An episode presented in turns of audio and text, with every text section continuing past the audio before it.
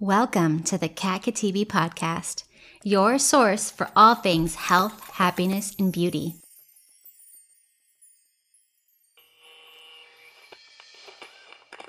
Thank you so much for being with us here today, Dr. Koz. It's an honor. Thank you so much for having me.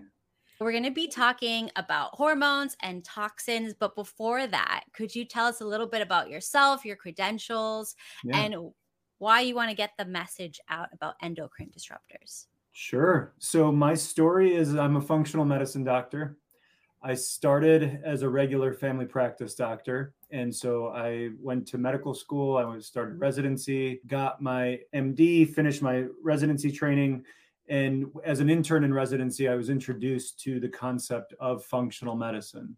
And it was very different than what I was used to, what I was being taught and I feel very lucky that I found it.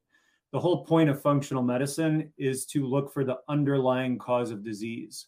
So when someone comes to me with a thyroid issue or with estrogen dominance or with rheumatoid arthritis or diabetes or high blood pressure, they're not coming to me to address the symptoms. They're coming to me to figure out why it happened. And that's the difference between functional medicine and family practice, how I was trained. So it's all about the root cause and the underlying um, issues. And in my training, there's five main areas we look in functional medicine, and they are food, gut health, hormone imbalances, environmental toxins, and mental, emotional, and spiritual health. And in my first book last year, Unfunk Your Gut, I covered food, gut, and mental, emotional, and spiritual health. So then never thought I'd write a second book, but I got motivated one day and I was like, what else is there to write about? And there's two other areas that I work in that I, that I think are very important and most people can relate to issues and hormones and toxins. And that's what this new book, Get the Funk Out, is about. It, there's a chapter on the thyroid, adrenal glands, the pancreas and insulin, testosterone in men, and then estrogen, progesterone, testosterone with women, so reproductive hormones. And then I get into what detox is, how it works, what toxins are. And then there's a chapter on each of the main toxins that I work with, which are heavy metals, mold, and then what I call the other stuff, which is the stuff that's in your bath and beauty products, in your sunscreen or your lipstick or your mascara. There's the herbicides and pesticides that they spray our food with. So one of the main ones that I test people for is glyphosate. And then just what we're drinking, eating, what's what our furniture is covered in. So all the other stuff. And so for somebody that hasn't connected the two topics, they might be wondering why. Like, why would you write a book about hormones and toxins together? Well, that's because hormone imbalances are pretty easy to diagnose through lab testing. But my patients always want me to take it a step further as to why. If I'm estrogen dominant, why? If my if I have Hashimoto's, why? And it is my belief and my experience, my theory that the major contributing factor is our toxic environment. So every year, our environment becomes more and more toxic. And we see this skyrocketing in all these rates of something like low testosterone, estrogen dominance, Hashimoto's, adrenal fatigue. And I think part of the connection is the toxins. And when we start absorbing toxins, they get stored in our fat. All of the cells in your body are surrounded by fat. The cell membranes are, have fat in them. So toxins can get stored in any cell in your body. When I was first training in functional medicine, one of my mentors is Dr. Susan Blum, who wrote an excellent book on Hashimoto's and the functional medicine approach a number of years ago.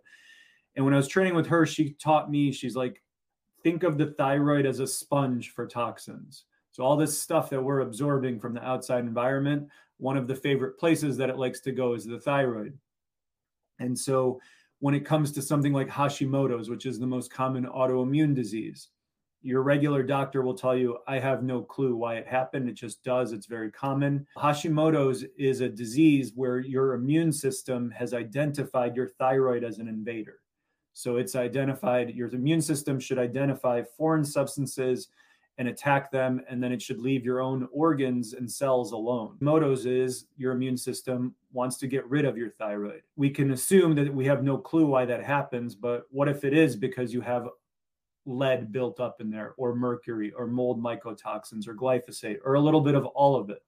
Toxins, when we absorb them, can cause cell death and they can damage the hormones. That's what I'm here to talk about. And it for me completes the functional medicine picture for people who have read my first book who have followed me that the there was still two topics that I had not covered and so that's what I cover in this new So when it comes to toxins that we encounter every day what are some that maybe people don't know about that they'd never even thought about? Yeah, so great question and I think one that I've seen a number of times is flame retardants, and those are classified usually as organophosphates.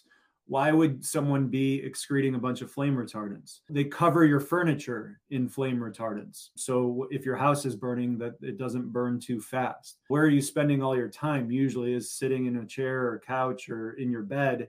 Uh, I, I cite some studies in the book that they something very popular now is memory foam mattresses. Well, multiple studies have shown that they've found over 80 different chemicals and toxins in memory foam mattresses. So your furniture is a big one, just your drinking water, the bottles that you drink from, whether you know your baby bottle or your plastic bottle that you get at the gas station. Um, the air that you breathe lead is in airplane exhaust. And so when you go outside and you're breathing in the air you could be breathing in lead. Fish large fish like tuna are very high in mercury. So i go through an introduction in the book. I take my wife's routine and that routine is just from the time she goes to bed to the time that she gets up has breakfast gets ready for the day and then plays with our dogs. And I go through every toxin she's exposed to. So it's the mattress. If you have your wireless router too close to your bed, you that there's EMFs that are being released. If you sleep with your phone, if you have your phone on top of you, there's there's more EMFs from that. Making a smoothie for breakfast, the almond milk that you put in there, the bananas, the blueberries, the mangoes, the spinach, all of that has toxins in it. If you're using a protein powder, that those can often have a lot of toxins in it. So you literally can throughout your daily entire routine pretty much find toxins that we're being exposed to. But a major point that I want to make and this is because the world of toxicity is very frowned upon by the traditional medical community. So they don't really believe in this concept of detox. And when I started in functional medicine, coming from my traditional background, it took me a few years before I got comfortable working with toxins. And I think we're just taught aggressively in medical school and residency. That's not really a thing that, that people don't need to detox. We're taught to believe in like an acute toxicity, which means like the kids in Flint, Michigan, when they changed their water supply and it was full of lead and they had acute or rapid neurologic symptoms. That's not what we're talking about in functional medicine. Um, the concept that we talk about is called total toxic body burden. And the best way I could describe that is, is that we're all born with a bucket and we fill that bucket with sugar and stress and inflammatory foods and fried foods and dysbiosis, lead, mercury, glyphosate, mold, all this stuff accumulates and eventually that bucket overflows into disease. And so that's what the total, the concept of the total toxic body burden means is it's the accumulation of all these different things.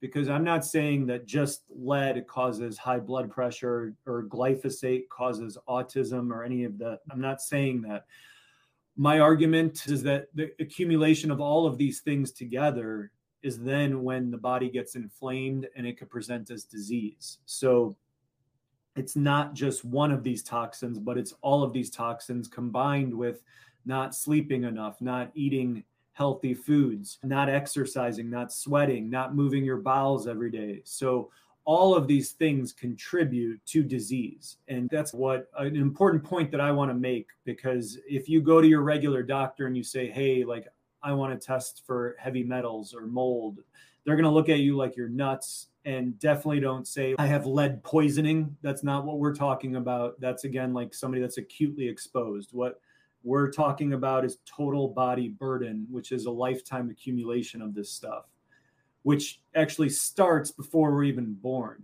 so we start accumulating we start putting things in our bucket when we're in utero. If mom hasn't detoxed before pregnancy and she has toxins, they can cross the placenta.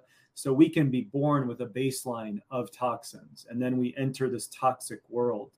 Yeah, so that's what I'm talking about, and just an important point that I want to clarify in case anybody goes to their regular doctor and tries to bring this up. Yeah, definitely. I also heard that recently that our clothing is full of toxins as well, especially gym clothing. Everything is now being made with plastic. When I was younger, all underwear was made out of cotton. Now it's made out of plastic, which is mind boggling to me because that's not supposed to happen. And it's causing things like fabric causing insomnia, fabric causing hormone problems. That's crazy. But when I tell people, be careful about the fabrics. They're like, that's impossible. How's it going to get into me? Yeah. So is it transdermal? Yeah, we can definitely absorb these toxins. And, and that's an amazing point. It's not, I don't even think it's one that I brought up in the book. And that's how how deep this can get and how we're literally being exposed by what we're wearing. And an interesting thing is with glyphosate, specifically in cotton. So, glyphosate is the main component of Roundup, which is a weed killer, pretty famous in the news. They settled the largest lawsuit in the history of America a couple years ago against Monsanto, who makes glyphosate. But so most people would be familiar with it as Roundup.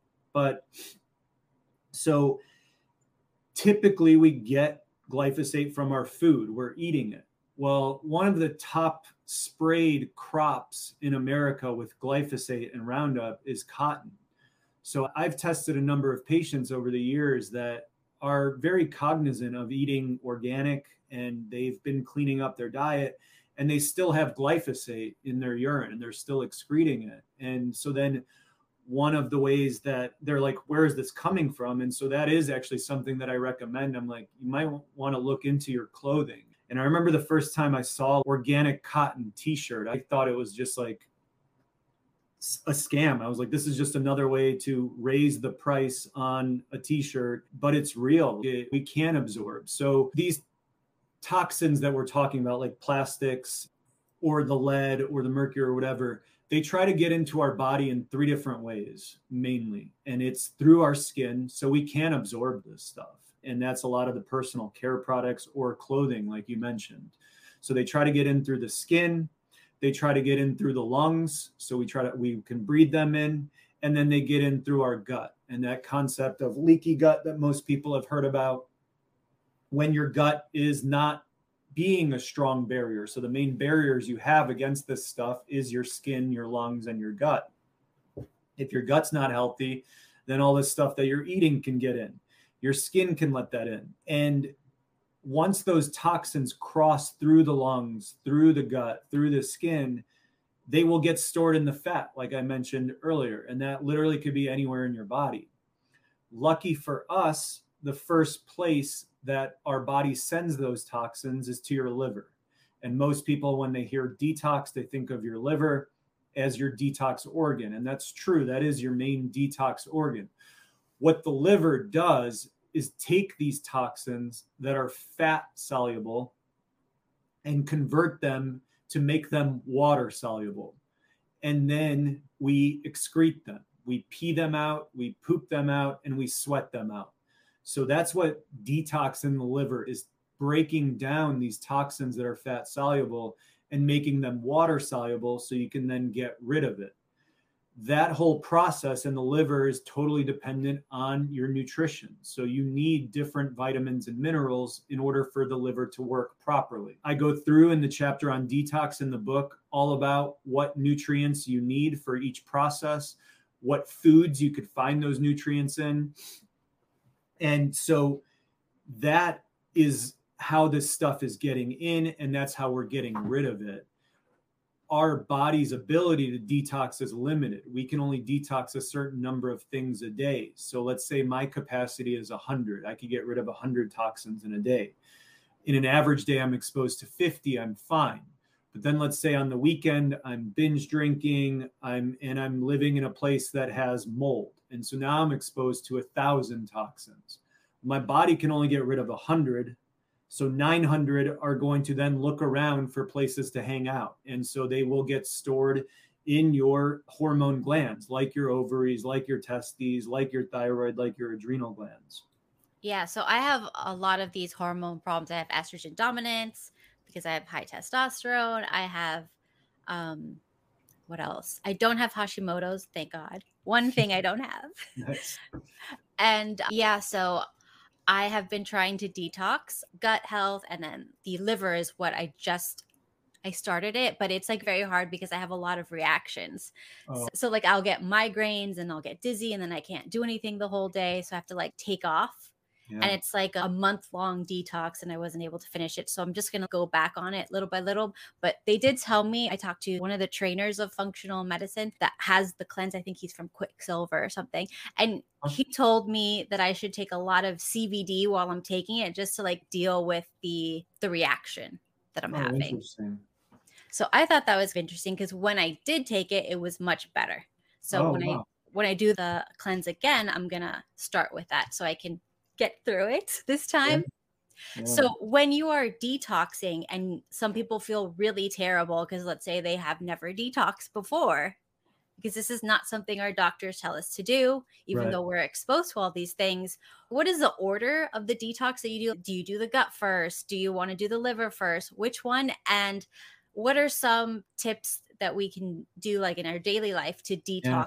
better so my approach is definitely a little bit different in regards to I don't detox anyone without testing what toxins they have in their body.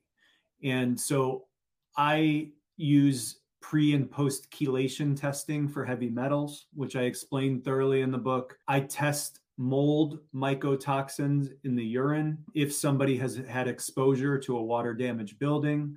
I test glyphosate in the urine and I also test kind of all those other ones that I've mentioned, like the flame retardants, like the chemicals from dry cleaning, like the plastics. I would personally never detox someone without knowing exactly what we're detoxing because the approach to detoxing heavy metals is very different than the approach to detoxing mold that is different to detoxing glyphosate that is different to detoxing some of these other chemicals that we've mentioned. So i really prefer to rely on testing and i really get into in each chapter about what tests i use specifically for the different toxins.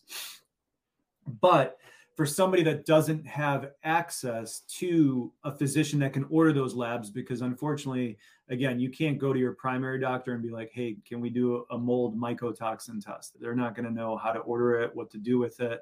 So you do need to find someone that is ideally certified in functional medicine and i recommend using ifm.org which is the institute of functional medicine.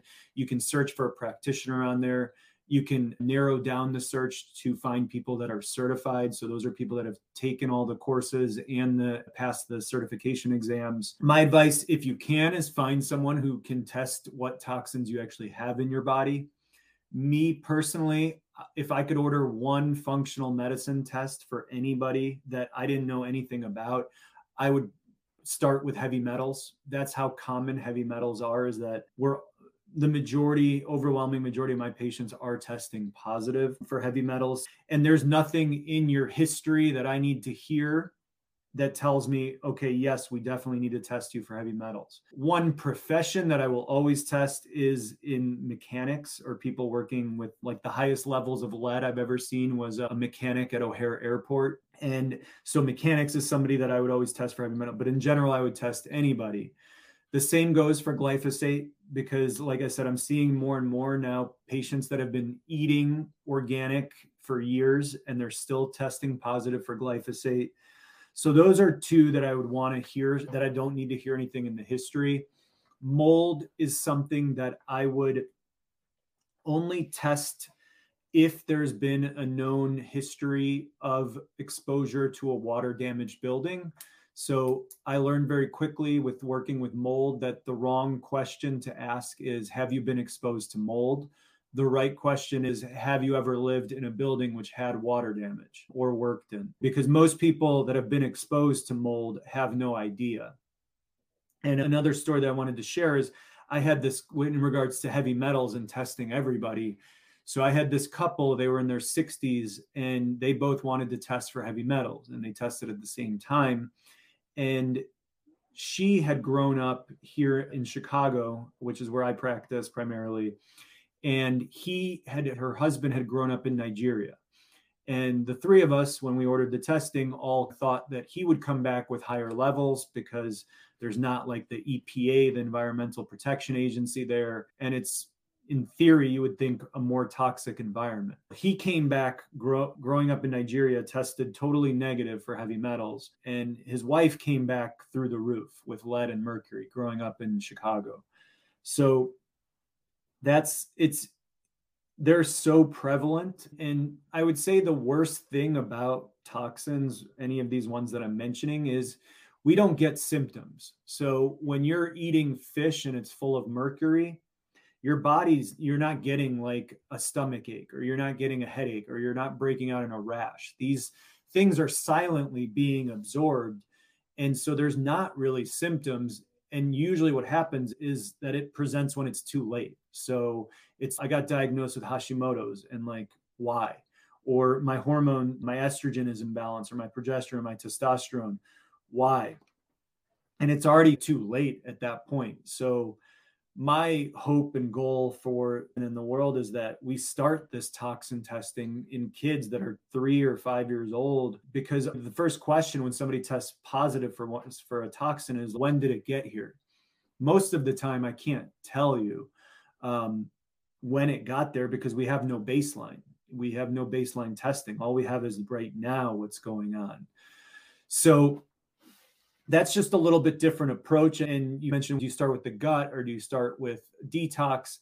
For me, it, it comes down to the person's history. If there, if I'm suspecting that there's gut imbalances like SIBO, like Candida, like dysbiosis, like leaky gut, and if they're having a lot of gut symptoms, then I will test them. I'll test their gut.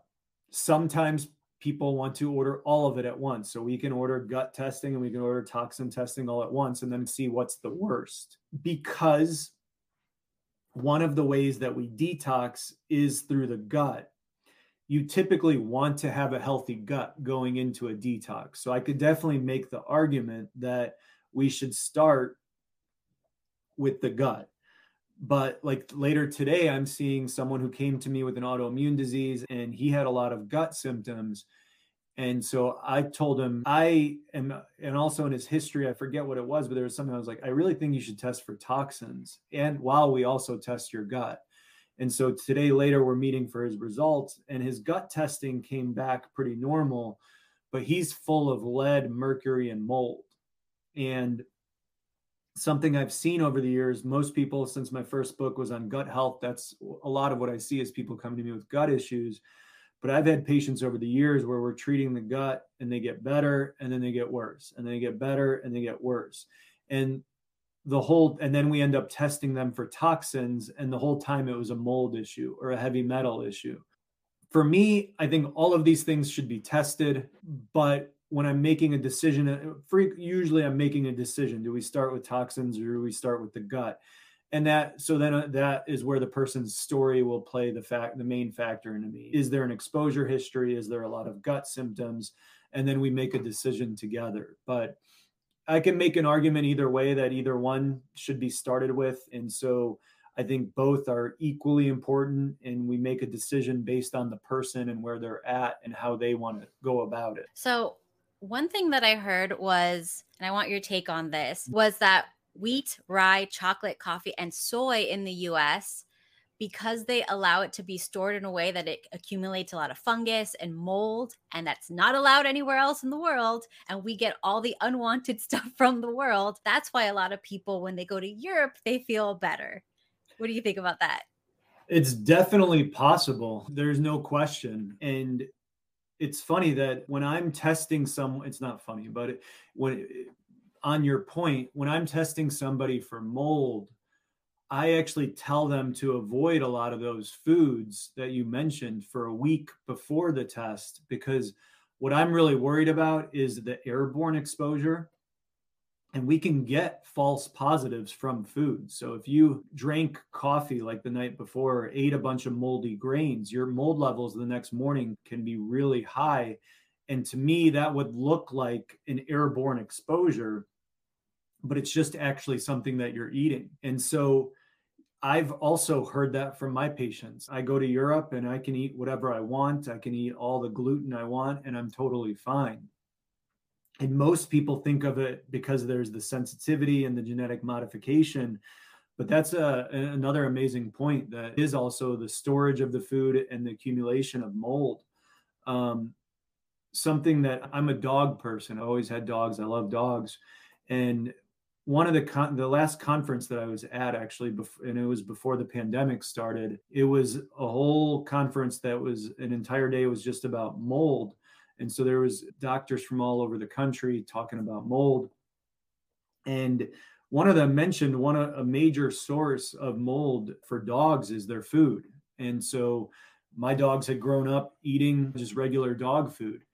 And regular dog food is full of mycotoxins. So i started cooking for my dogs. And i told my parents to do the same. And my parents had dogs that had a lot of skin issues, eczema, basically treated it for years with allergy medications and steroids and antibiotics and all this stuff.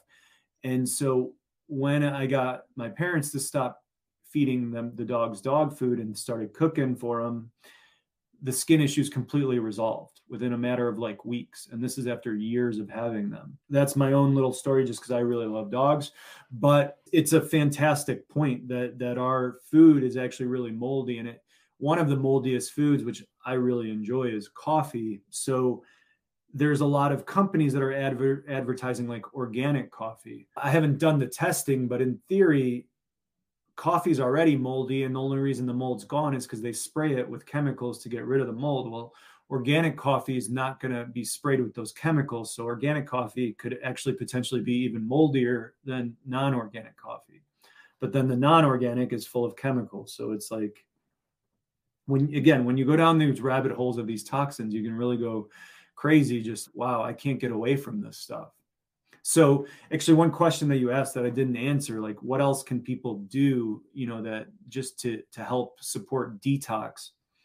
It's the most basic stuff. It is getting enough sleep. Sleep is when your liver is restoring, your immune system is restoring all day long. It's there, we're under this attack from all these different angles. So sleep is when we restore. And if you're not sleeping well, you're going to be inhibiting your detox. So getting sleep and then the, the basics which is drinking enough water again detox is making toxins water soluble so the way we're getting rid of them one of them is in the urine. So you need to drink enough water which my advice is typically half your body weight in ounces. So if you're 160 pounds it's 80 ounces of water a day. Most people aren't drinking enough water. And then a major one which gets to where do you start is your gut health I had an episode a while back with Dr. Mona Fahoum of Femenessence, and we spoke about Femenessence, Maca Harmony, and their Maca products. And if you're a woman who's ever had hormonal imbalances, if you're trying to come off the birth control pill, or even if you're going through menopause, this is a natural way to help ease that transition and to help balance your hormones. There's nothing quite like it, so go to femenessence.com, enter code CAT15, K A T 1 5 for 15% off any of their single pack products. And definitely go check out the episode. Just search for Mona Fahoum on my podcast and listen. You won't regret it.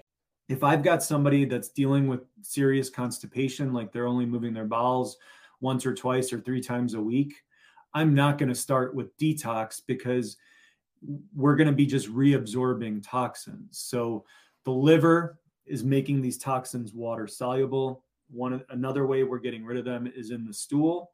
And so if that stool is backed up for three days at a time and it's full of toxins as it's sitting there those toxins can then break off and then get reabsorbed back into your body so that's a an important one is i wouldn't start a detox if you're not moving your bowels or pooping every day um, and one of my colleagues dr Terry Wahls says you should poop a snake every day. And then the third one is exercise because a third way that we're getting rid of these toxins once they've been broken down is through the sweat. So exercising drinking enough water moving your bowels every day and sleeping are four really important things that we can overlook and we can jump straight to detox supplements and all this stuff when you can really just focus on the basics at least. And then overwhelmingly, the number one step in any detox is to stop exposure. And if you are living in a moldy place, and we're trying to detox you from mold, we're never going to get anywhere because you just keep reabsorbing it. Being exposure. If I have somebody that tests positive for lead or mercury, or yes, the other day I had someone test positive for tin. She lives in a house that has private wells, so we're testing her well water. Um, people eating too much sushi too frequently, too many big fish, we're going to stop that. So stopping exposure doesn't matter what toxin we're talking about is always the first step. That's a good point because, yeah, I do know someone that had exposure to mold and then they did a detox and they didn't get better and then they found the new place had mold. Yeah. Yeah. So you gotta, yeah, if you're dealing with that, if you're dealing with a mold toxicity, I tell my patients to definitely test where they're moving for mycotoxins. So, are there any maybe apps that you use or tools that you use to help find safer products? EWG.org, the Environmental Working Group. Most people have heard of like the Dirty Dozen, which are like the 12 fruits and vegetables that have the most herbicides, pesticides on them. And that list is updated every year. Most people don't know that that list is coming from EWG, the Environmental Working Group. So it's a nonprofit that is free. Their resources are incredible. You can go on their website type in your sunscreen, your deodorant, your cleaning products, and you can get a toxicity rating one to 10 of how toxic what you're using is. And so that's an amazing free resource that people can pick up or just go online and start researching, start changing things. Even like your laundry detergent is something that you can look at. So I, I personally love EWG. Yeah.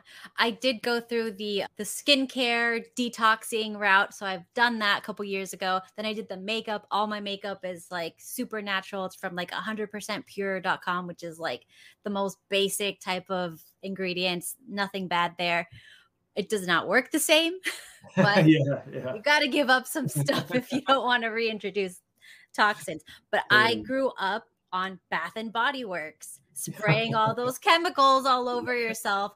And they were putting DEET on us when we went outside in the mosquitoes and all of that. Yeah. Yeah, and it's like you you just people that haven't been exposed to this don't think about it. Like Bath and Beauty Works is just like the store to go to. Like it, and, and this all these products are promoted and especially by celebrities. So it's oh, I got to get that new brand of whatever, and it's like the the craziest thing in doing the research for my book was about like the bath and beauty products is that like with makeup products that the FDA has basically told the companies to regulate themselves to that we trust you you guys just make sure that you put clean products in there and we trust you guys. That doesn't end well. And in like Europe they do uh, frequently these companies there some chemical in their product will get banned there so then they have to get rid of it here but we don't in America check on it. So it's like mm-hmm. you're trusting these companies. At, at, the end of the day, it's just about their profits. And I don't think they really care because if they find a toxic chemical, then they'll just replace it with a different one that the research isn't out on yet. Yeah, I've seen that all the time. We'll have different products, the same company, same brand, same everything. In Europe, it's completely different ingredients. Here, yeah. completely different ingredients. Same with food. Yeah. Everything is different. I have a friend in Italy, so I'm like, get the same brand, get the same this, and show me the ingredients. And I show mine. Mine are like pages and pages. His is just like organic this, organic that, and that's the cheapest one in the store. Yeah. And we're paying, I don't know, four or five times as much for something that's organic and safer and it still has garbage in it. Yeah. Yeah. And it's, it just sucks that that's the our environment because people are trying people spend the extra money and they're trying to clean up their environment they're learning they're getting sick so then they're learning about hey maybe i need to clean this up and they're trying and then they're we're still getting screwed over by the companies that are selling this what about saunas for detoxing what do you think about those love it so that infrared sauna specifically is the primary tool that I recommend for a mold detox because there's a two there's two different ways that it works. There's the infrared waves that kind of help kill off some of the mycotoxins in your body and there's also the sweating which is helping release them. So I love infrared sauna. Um, I focus on it mostly with mold because I worked with an environmental medicine doctor, Dr. Naj in Martha's Vineyard, where we were doing urine samples before and after sauna mycotoxins. And after sauna, we were seeing like a much higher excretion of mold toxins from doing the sauna. So I love infrared sauna for mold. I had I typically personally use chelation therapy for heavy metals. I had a patient that didn't want to do that. She didn't want to do supplements. She's, I'm going to just do sauna for a year and then we're going to retest. And her lead level, so a normal lead level is less than one. Her level was in the 30s. And in a year of just doing sauna every day, pretty much, she got her level down to 15, which is a huge decrease without the use of any kind of medication or supplements. So that was one that I was like, I was even shocked. I was like, I can't believe how far this came down with just doing sauna and specifically the infrared. With sauna, you have to like, you have to be careful because a little bit different, but like my favorite room in my gym was the steam room. And I, my gym was in downtown Chicago and I loved it every day after either work doing weights or playing basketball, which are my favorite things. I would sit in the steam room and then one day I was sitting there and I was thinking about it and I was like, they're using the Chicago city water to make this steam. So I'm like literally sitting here breathing in like pharmaceutical products and lead and mercury and all these herbs, all this stuff is in the city water. So I'm just like, I never used it again. And it was literally like my favorite room. And then also with the wood saunas, you have to be careful if they're putting a bunch of weird chemicals on the wood, like you can be breathing that in. So again, these like things that we are doing that are like healthy, we're still getting stuck. So that my personal advice is the infrared sauna for detox specifically is a fantastic tool. I love it. Yeah, I do the infrared sauna about two, three times a week if I can, at least once a week. But when I tested for heavy metals, I was really good. I didn't have anything, nice. um, which is weird because like everything else is messed up, but that was good. And and I didn't have mold, which was like really great because I live in mm-hmm. Florida and everybody yeah. has mold problems here. But I still have like really high estrogen. So do you have any tips for lowering and detoxing estrogen? Because I keep thinking like I got to be exposing myself and I keep looking into this and this and there's always more ways you can be exposed. What kind of testing did you do for heavy? I don't remember. It was like it? a year or two ago. My my husband did it. He does functional medicine. So I don't remember if it was like a hair or some blood work. I don't know.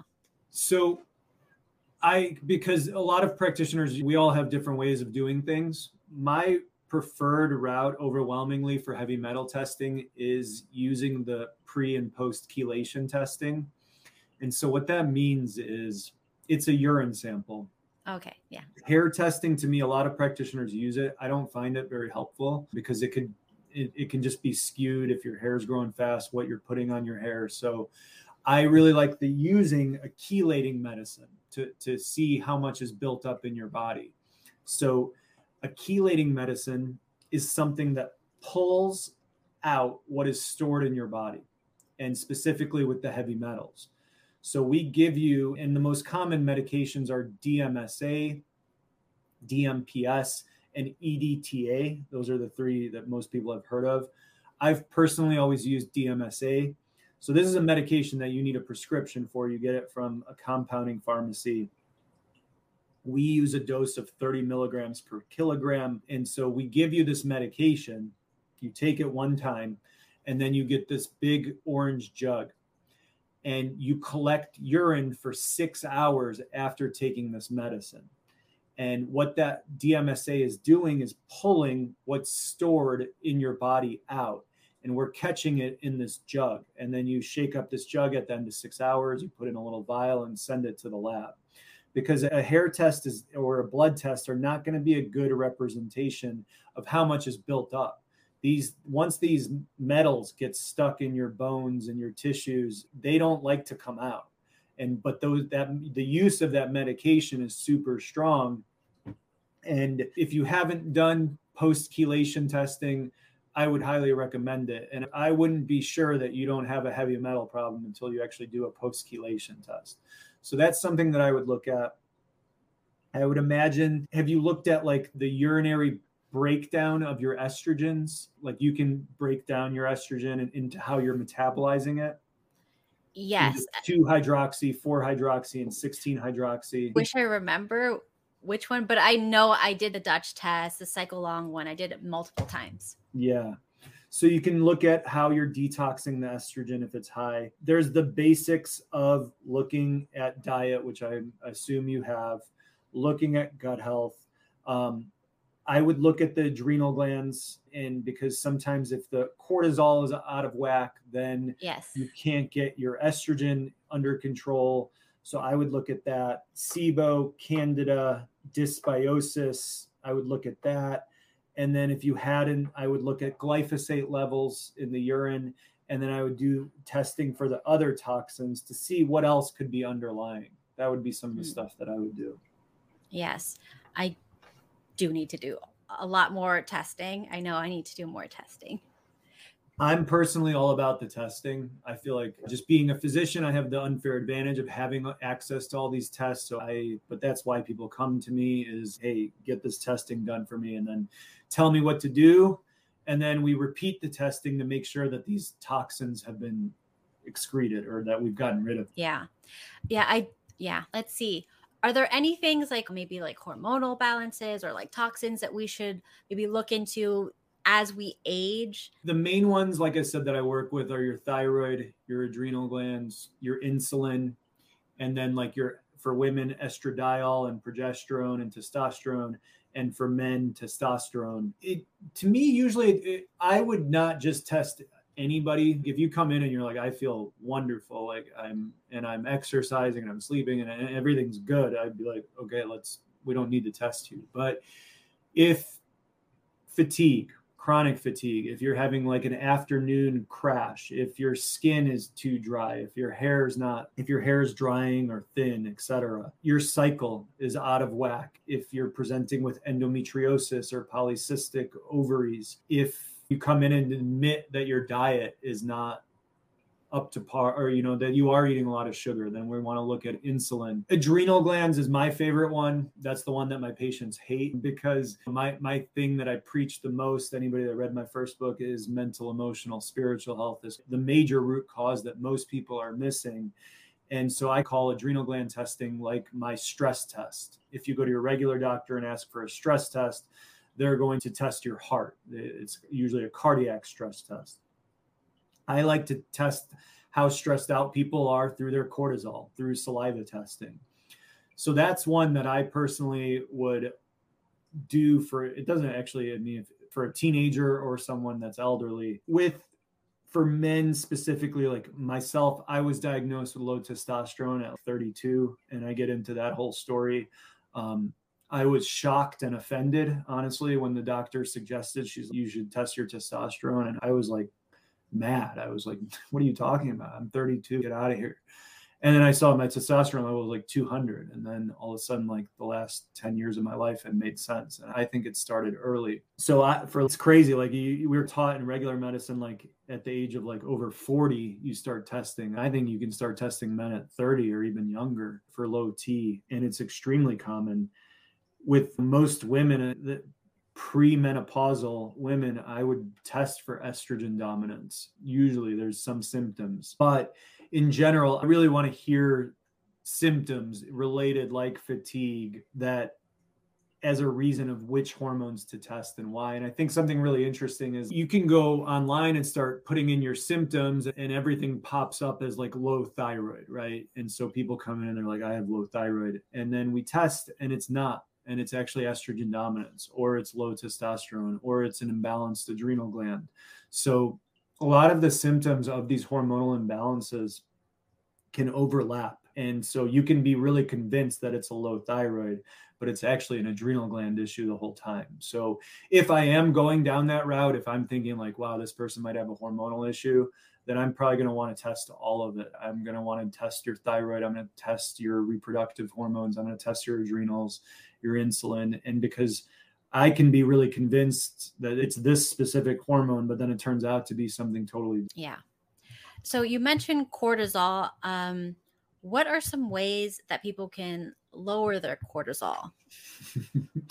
if I had the answer to that, I'd be really famous and really have the world at my hands. But it's very difficult. As someone like me personally, I'm in recovery. I had an alcohol issue, and it's something that I've learned over the years. It's something that I have to work on every. And so, what works for me is meditation, is prayer. I go to meetings like AA meetings. I go to therapy. I've recommended every patient I've ever met to work with a therapist while they're working with me. An awesome tool that I, I discuss in the book is HRV, heart rate variability, which is you can go and buy a sensor that you can connect to your computer or to your phone and you attach it to your ear or your finger and it me- measures the variations if in your heart. And if they're not there there's not good variation some of these apps will actually teach you how to breathe and how to like calm down and get into that parasympathetic response. There's so many different types of therapy. So it's which one do i start with for me i did cbt which is cognitive behavioral therapy most of my patients have some kind of trauma in their lives. And my definition of trauma is anything less than nurturing. So most people think of trauma as like violence or something like that. Trauma could be as simple as your parents not paying enough attention to you as a kid, in which case I really like EMDR therapy, which is eye movement desensitization. And it's actually a way that therapists, they can get you to move your eyes around to get into your neuronal networks to heal trauma I personally, when I heard about it, I was from one of my patients that she was a practitioner of it. I thought it was nuts. And it, but I've been sending people to her for eight years. And my patients that are doing the best are doing EMDR therapy regularly. So that part is difficult because it looks different for all of us. And it's looked different for me at different points in my life. There's times where i'm doing more therapy where i'm doing more meetings where a huge one for me personally is exercise. I i grew up in chicago in the 90s so i play basketball. I thought i was going to be michael jordan. I'm not, but I still love to play basketball. If I get an injury and I haven't worked out for a few days, my mental health falls apart. And so I need, and even if it is, if I am like doing injured or something's happening where I can't exercise the way I want to, just walking. Like I, I, like to take a couple breaks during the day and just go for a walk around the office or around my house just to get the fresh air and move a little bit. I one thing I hate in our alternative medicine world is there are a lot of practitioners that are diagnosing people with adrenal fatigue and then prescribing like a thousand dollars worth of supplements a month or 10 different supplements a month. And that's not root cause medicine, in my opinion. That is putting a band aid, that you might as well be taking a medication in that situation. So for me, it really involves the digging, which for me has taken many years to dig into. I'm an my parents are from Poland. I'm a first generation American, so I personally have a lot of trauma around being like different than my American friends and growing up different. And I had to really dig into that. And so there's a few supplements that I like, like adaptogens, like something like ashwagandha or L-theanine, which are herbs or roots that help lower cortisol. But relying on a supplement, taking it at night to to fix my adrenal glands is might help a little bit, but that's not really getting at the root. I think it really involves um, working with professionals that are trained. I'm not a mental health professional besides like my own life story. Like I, I've been through a lot. And so I can sit across the desk from my patients and understand why it's so difficult because that is the thing where my patients are like, you know what, just tell me what supplements to take, tell me what diet to follow, and everything will get better. When I first went to my first group therapy session when I was getting sober, I literally was stomping my feet in front of my therapist like a little kid. And I was in my late 20s and just not wanting to deal with that stuff. So for me, it, really, my advice if somebody's trying to work with their adrenal glands is really to do the digging. And it's a good and a bad thing, but in my opinion, it's a lifelong process. And it's a, for me, it's a minute to minute, second to second, day to day process. And that was very difficult for me to experience because I am a checklist person. I make goals, I write them down, and then I cross them off. Write a book, write a second book, start a practice, do this, and and that's worked very well in my life is like making lists and working towards i did that with my recovery like they told me to get sober and i was like all right go to aa do all this stuff and i did all of it go to therapy and i was very successful and then I crossed it off. I was like, all right, I'm good here. And it didn't take long for all of that stuff to just go away. And I just went right back to like my old way of thinking. So I, the hard way, have learned that this is for me, at least personally. And I think most of us, it is a lifelong process that we need to work on every day. Good point. So, uh, tell us about your book and where everyone can get it and where can listeners learn more. Yeah. So my website is the best way to get a hold of me. It is doc-koz.com, D-O-C-K-O-Z.com.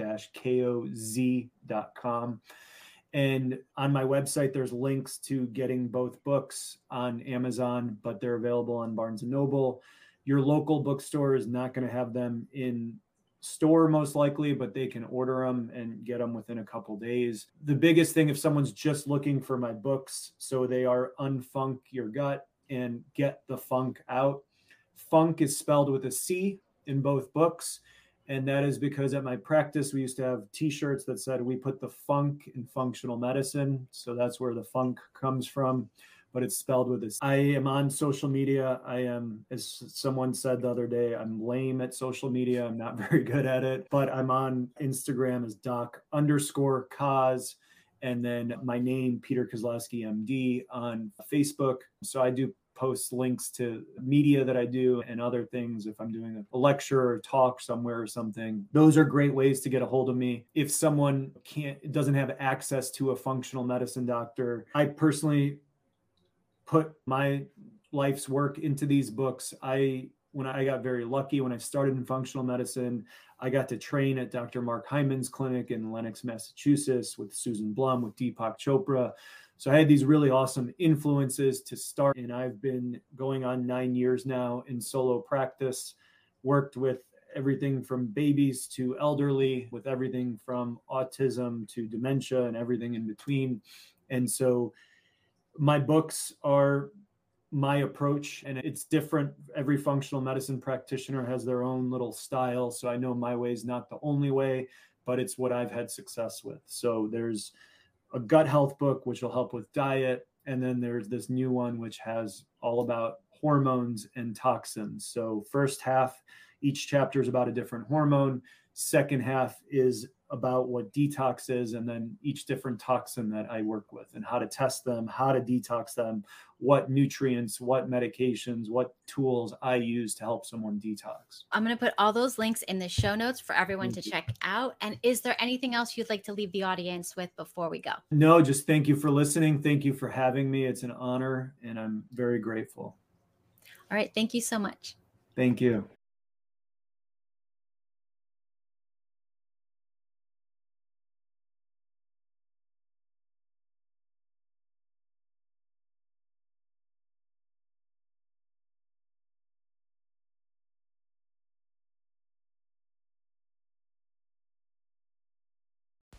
Thank you for listening to the episode. If you made it this far, I'm sure you found some benefit to the hard work that I put into the show. Show your support by subscribing to the podcast. Leave me a voicemail question or email me at thehealthfulgypsy at gmail.com. I would love, love, love to hear from you. Be sure to join the Facebook group. You can find all that information in the show notes and my website, katkhatibi.com. This podcast is for informational, merrymakings, and metaphysical purposes only. Statements and views are not medical advice. This podcast, including Kat Khatibi, disclaim any adverse effects by the use of information you may have heard. Opinions of guests are totally their own. This podcast does not endorse statements made by guests. This podcast does not make any representations or warranties about guest qualifications, credibilities, or sanity. Individuals may have a direct or indirect financial interest in products or services referred to on the podcast. If you think you have a medical problem, consult with a licensed medical physician, not just the spirit of your ancestors while on ayahuasca.